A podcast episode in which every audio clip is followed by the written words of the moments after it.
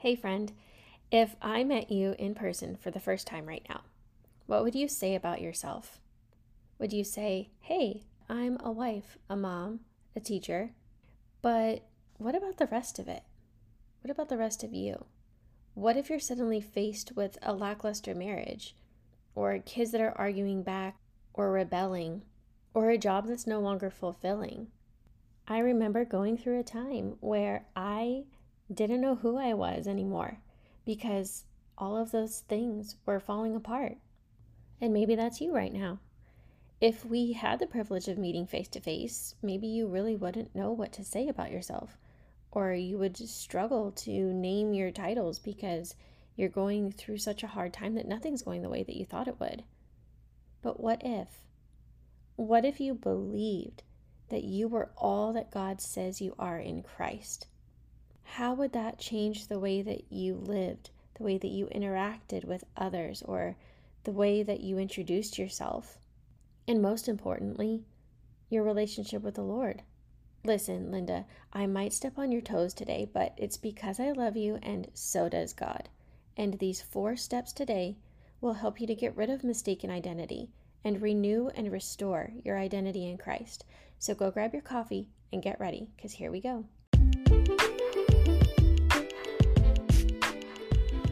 This isn't a game of ding dong ditch, and don't worry, I'm not a solar panel salesman. I'm just here to see you, friend. Whether you have spit up stains and cluttered counters, or you're still in your heels from work and just getting dinner started, take a minute and come sit with me.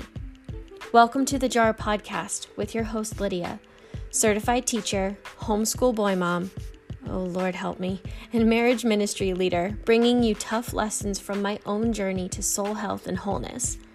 Together each week, we'll discuss our struggles, pain, and shame. We'll combat labels and lies with biblical truth, and we'll work through our mess and come out stronger, more confident, and rooted in our identity in Christ. So move your pile of laundry over. Better yet, let me help you fold it while we talk. Thanks for letting me in. Now let's get real. The piano that lived against the wall under her portrait is gone. The piano was so present in our daily lives that it was almost invisible, like breath. Now its absence dominates the room. Magda rages at the empty space. With the piano gone, something in her is missing too a piece of her identity, an outlet for her self expression. In its absence, she finds anger, vibrant, full voiced, willful. I admire her for it. My anger turns inward and conceals in my lungs. One day she comes home, breathless. The piano, she says. I found it. It's in the coffee house. Our piano. We've got to get it back. The coffee house owner won't believe that it's ours. My sisters take turns pleading. Finally, Magda seeks out the piano tuner. He comes with her to the cafe and talks to the owner, and then looks inside the piano lid to read the serial number. Yes, he says, nodding, this is their piano. He gets together a crew of men to bring it back to our apartment. Is there something inside me that can verify my identity? That can restore myself to myself? If such a thing existed, who would I seek out to lift the lid, read the code? So that's just a clip of the book that I'm reading, The Choice by Dr. Edith Eger. And as I read that section, I thought about our identity in Christ. And some questions ran through my mind like, what is the difference between the two sisters' reactions to losing something that they identified or they had their identity was rooted in? One was anger and outrage and fighting to prove herself, and the other was inward anger and silence and bitterness and loss. And then the question of what is our serial number? How are we stamped or labeled? And who would come to reclaim us? All of that got my mind spinning and thinking about this whole concept of identity and where it comes from. And whenever we place our value in something or a relationship and it's suddenly not there anymore, as is the piano in this story, you begin to question your adequacy and your ability. and even your overall value, thinking, Am I enough or am I not good enough? And you start to pull away or isolate, or as in the one the one sister's case, overcompensate with overperforming to make it all better or find your identity again or to make everyone see you for who you are and appreciate you so that you can feel better about your worth and feel good again. And that's when you know you have a case of broken identity or misplaced identity. So, today I want to look at a couple definitions and things first before we dive into the four steps to restoring your identity in Christ. And the first is looking at identity. According to the dictionary, it's the condition or character as to who a person or what a thing is, the qualities, beliefs, etc., that distinguish or identify a person or a thing. Another part of that definition says exact likeness in nature or qualities. So we'll come back to that in a little bit. The next definition I wanted to look at is restore. It's a verb and it means to bring back into existence, use, or to reestablish, to bring back to a former, original, or normal condition, to bring back to a state of health, soundness, or vigor, or to put back to a former place, to a former position or rank. So that's just a little bit of background to take note of as we dive into today's message. What is identity, though, and why is it so important? You know, our culture is really interested in the, this whole journey of discovering individual identity, and we take personality tests and dream assessments, or we take these fun quizzes that are everywhere, all over Facebook.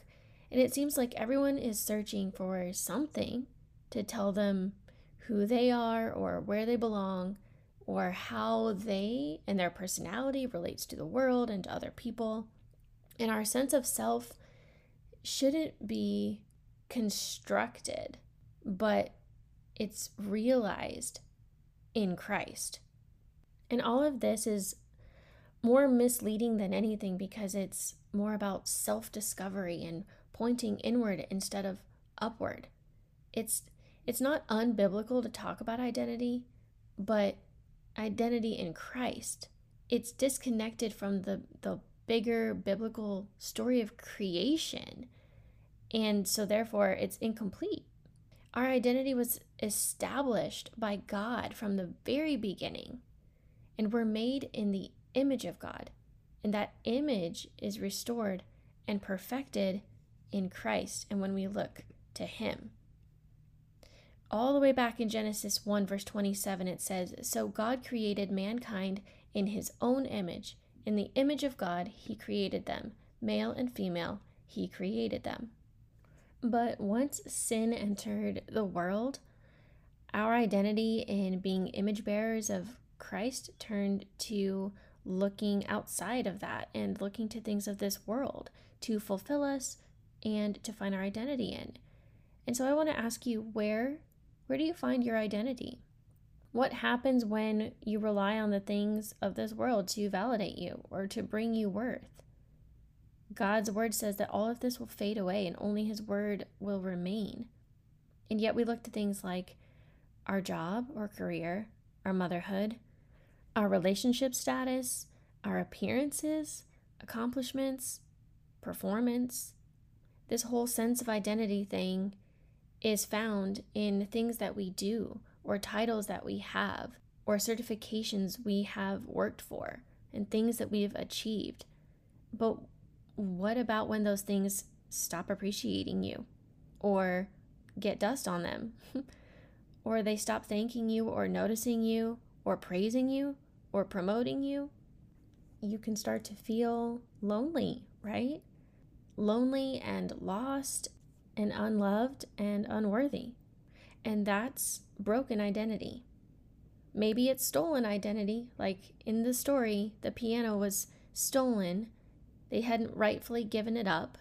So maybe some of your identity is caused by trauma and others taking what's not rightfully theirs, which is also rooted in sin. Maybe some of your broken identity is coming from your own sin Maybe not intentional, but it happened that way because we idolize good things. And I have an episode on how to identify that if we have replaced God with counterfeit gods. And it's, uh, I think, episode nine. And you can go listen to that.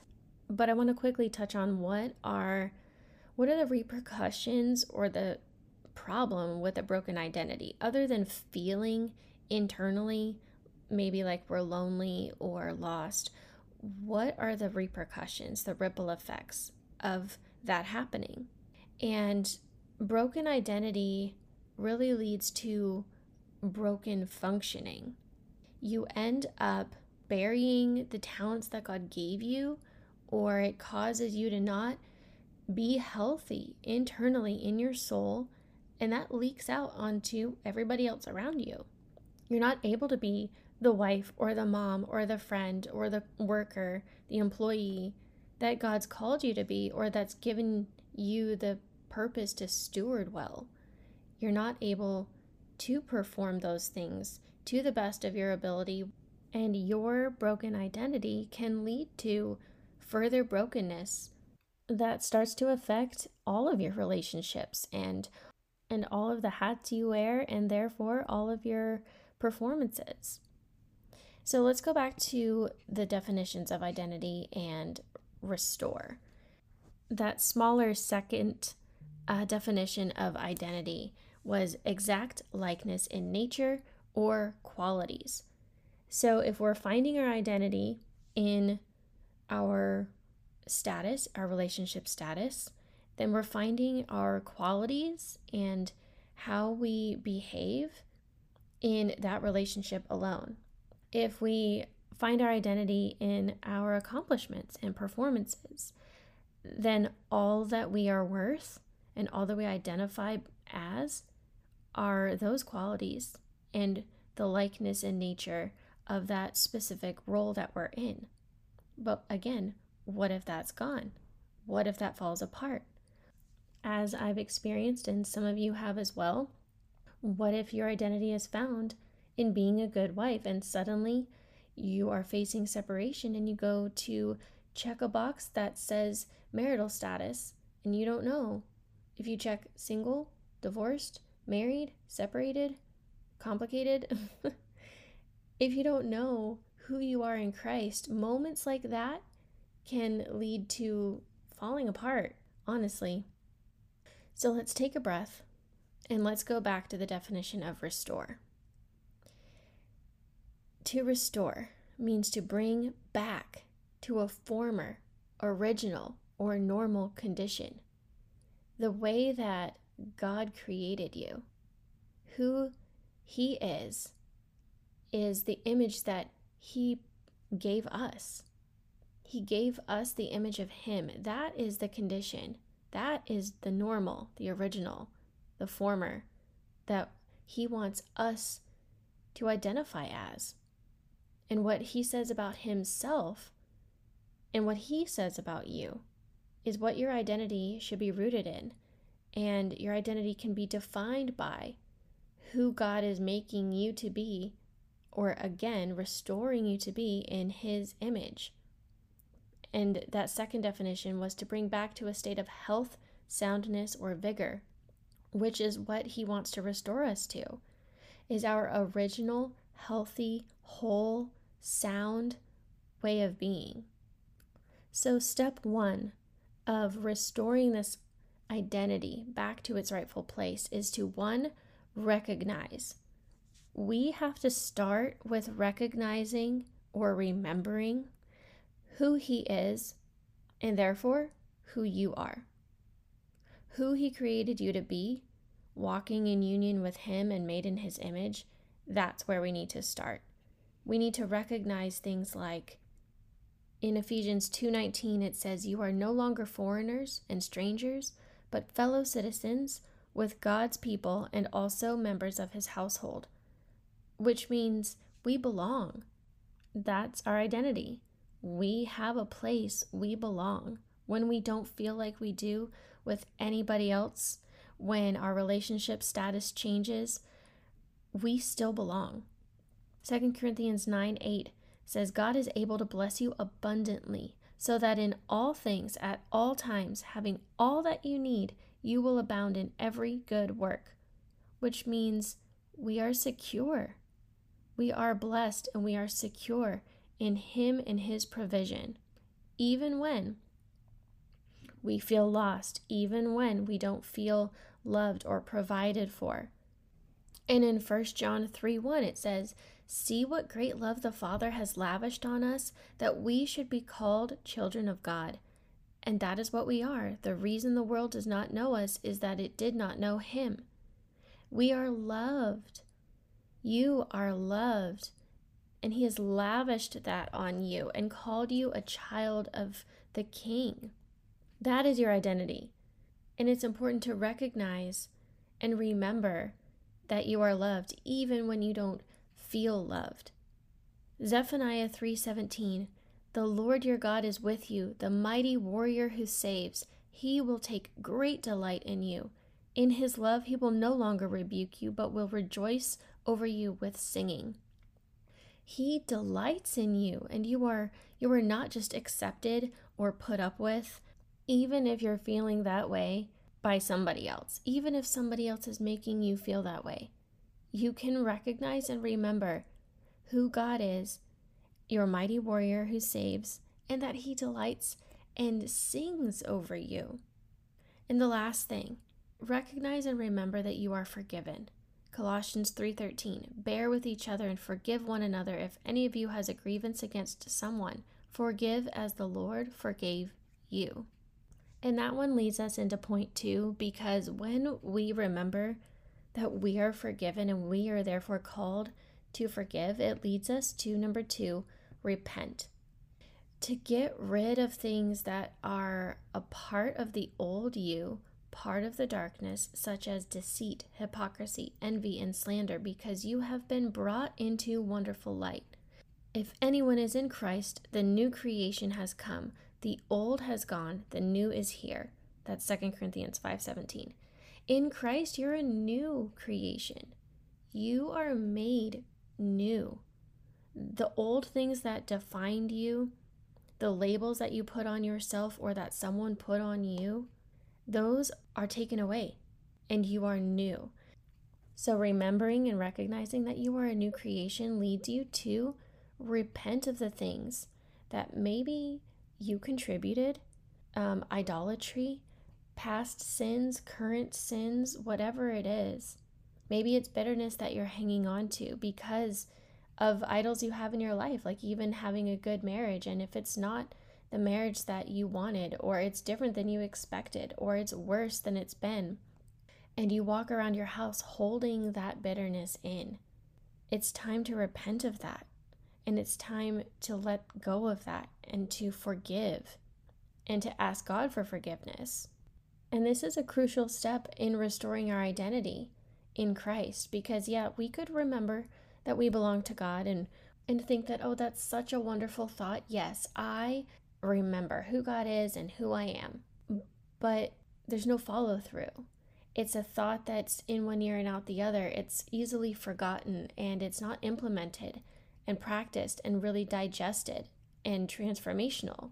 We have to take the step of repenting from things that God is there in the first place.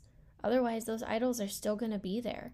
We're still going to look to good things like having a good marriage or being a good mom as something that we're rooted in, is something that we're going to fall back on and look to when we are questioning our value or our worth or we start to feel lonely or unappreciated.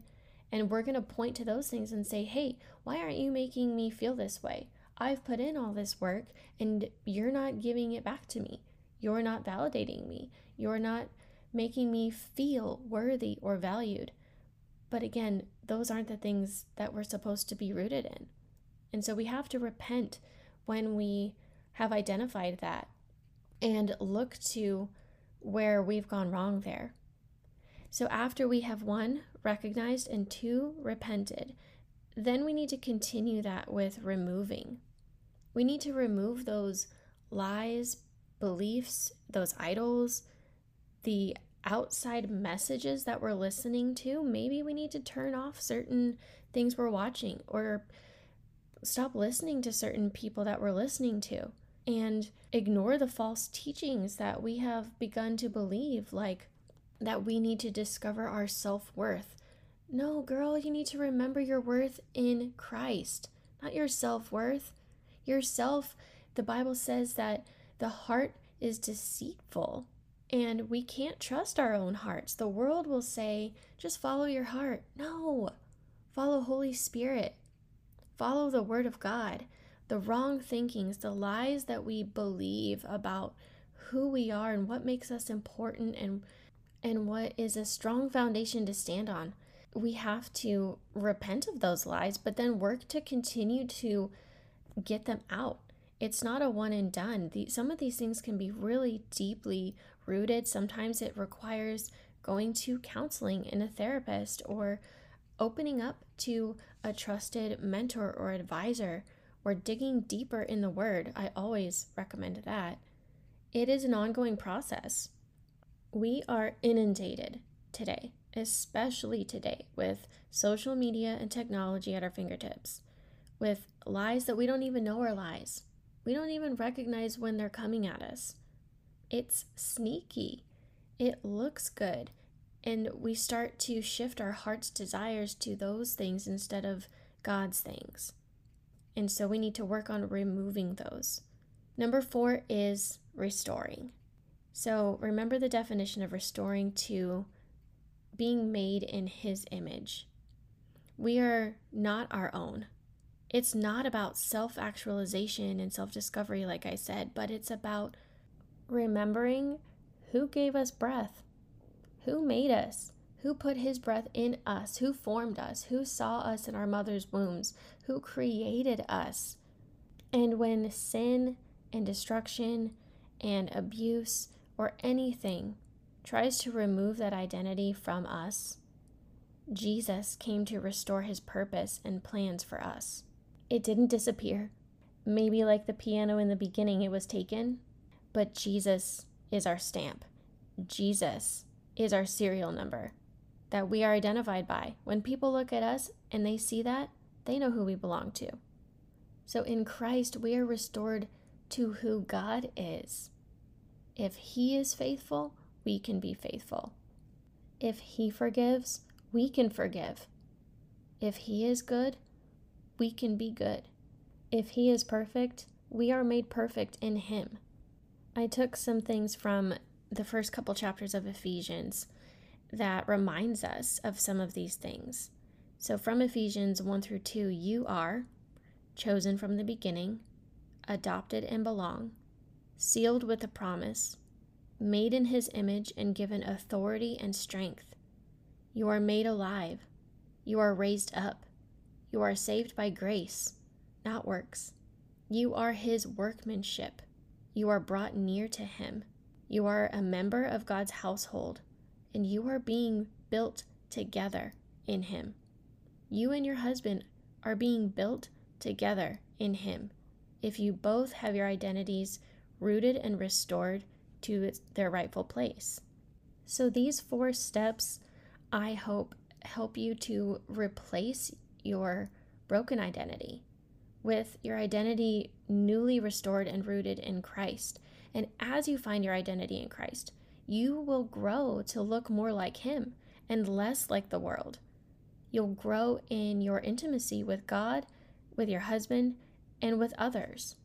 So, if we were to meet in person, how would you introduce yourself to me? I hope it would start with, I'm a child of God. Loads of love, Lydia.